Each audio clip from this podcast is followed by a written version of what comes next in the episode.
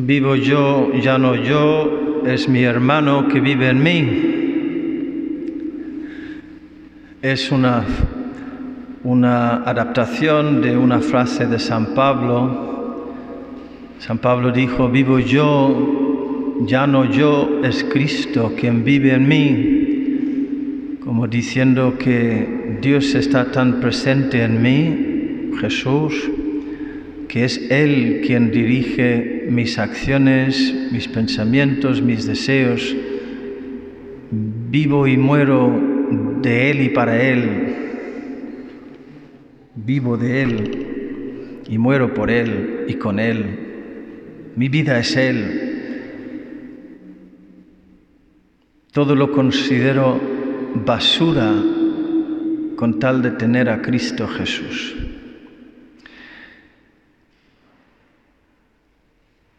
Yo digo, vivo yo, ya no yo, es mi hermano que vivo en mí, porque hace 15 años me pilló una leucemia muy agresiva, que lo más probable era que me iba a matar, porque la leucemia es el cáncer de la sangre y la, la, la sangre me mataba, no me servía, me atacaba los ojos, me quedé ciego y los pulmones. Tuve varios ataques que no podía respirar y me, tuvieron que poner, atar a la máquina de oxígeno y más cosas. Y luego tuve todo el tema de la quimioterapia y la radioterapia. Me quemaron todo por dentro. Y finalmente el trasplante de médula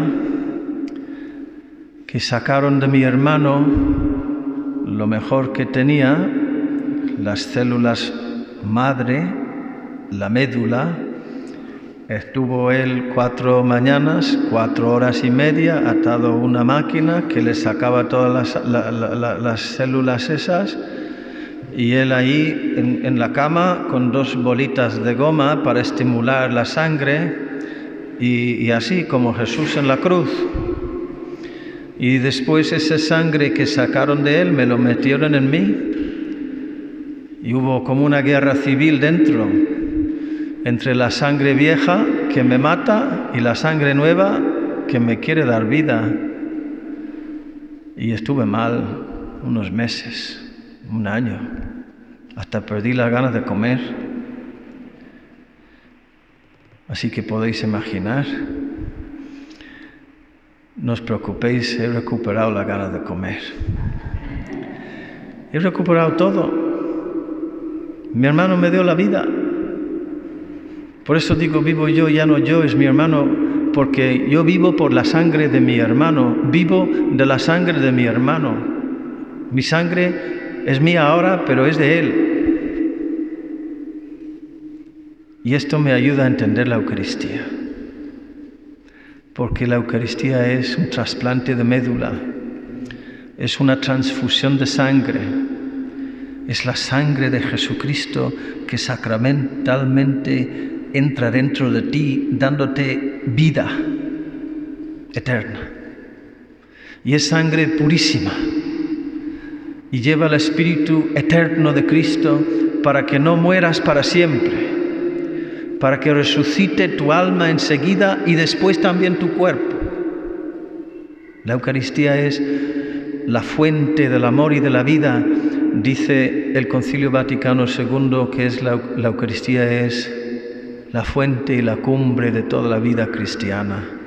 Si hay cielo, si hay esperanza del cielo, es gracias a la Eucaristía, porque la Eucaristía es el sacrificio de Jesús en la cruz y desde ahí y en la última cena nos dice, tomad y comed, tomad y bebed mi cuerpo, mi sangre, para que tengáis vida, para que seáis capaces de vivir divinamente, de amar divinamente, según Dios.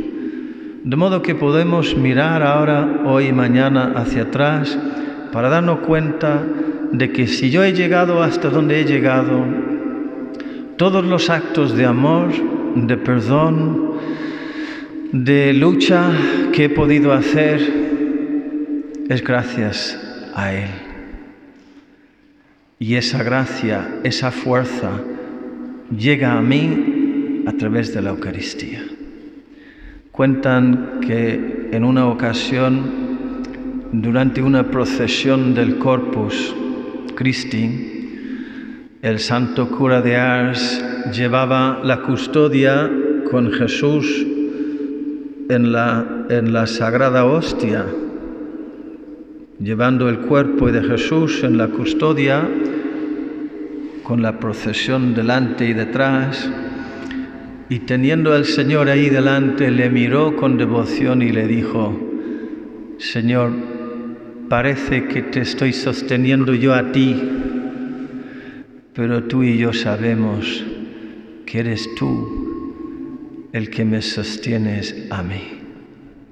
Y es que es así, queridos hermanos, la transfusión de sangre la hemos recibido todos, la recibimos todos, todos los días, desde el bautismo y en cada Eucaristía y ahora mismo también le vamos a recibir cuerpo, sangre, alma y divinidad y el Espíritu de Cristo, que nos sostiene, que nos anima, que nos consuela, que nos llena de fuerzas y de esperanzas. Todos podemos decir, vivo yo, ya no yo, es mi hermano que vive en mí, mi hermano mayor que es mi Cristo, mi Dios, mi Salvador, mi todo. Que así sea.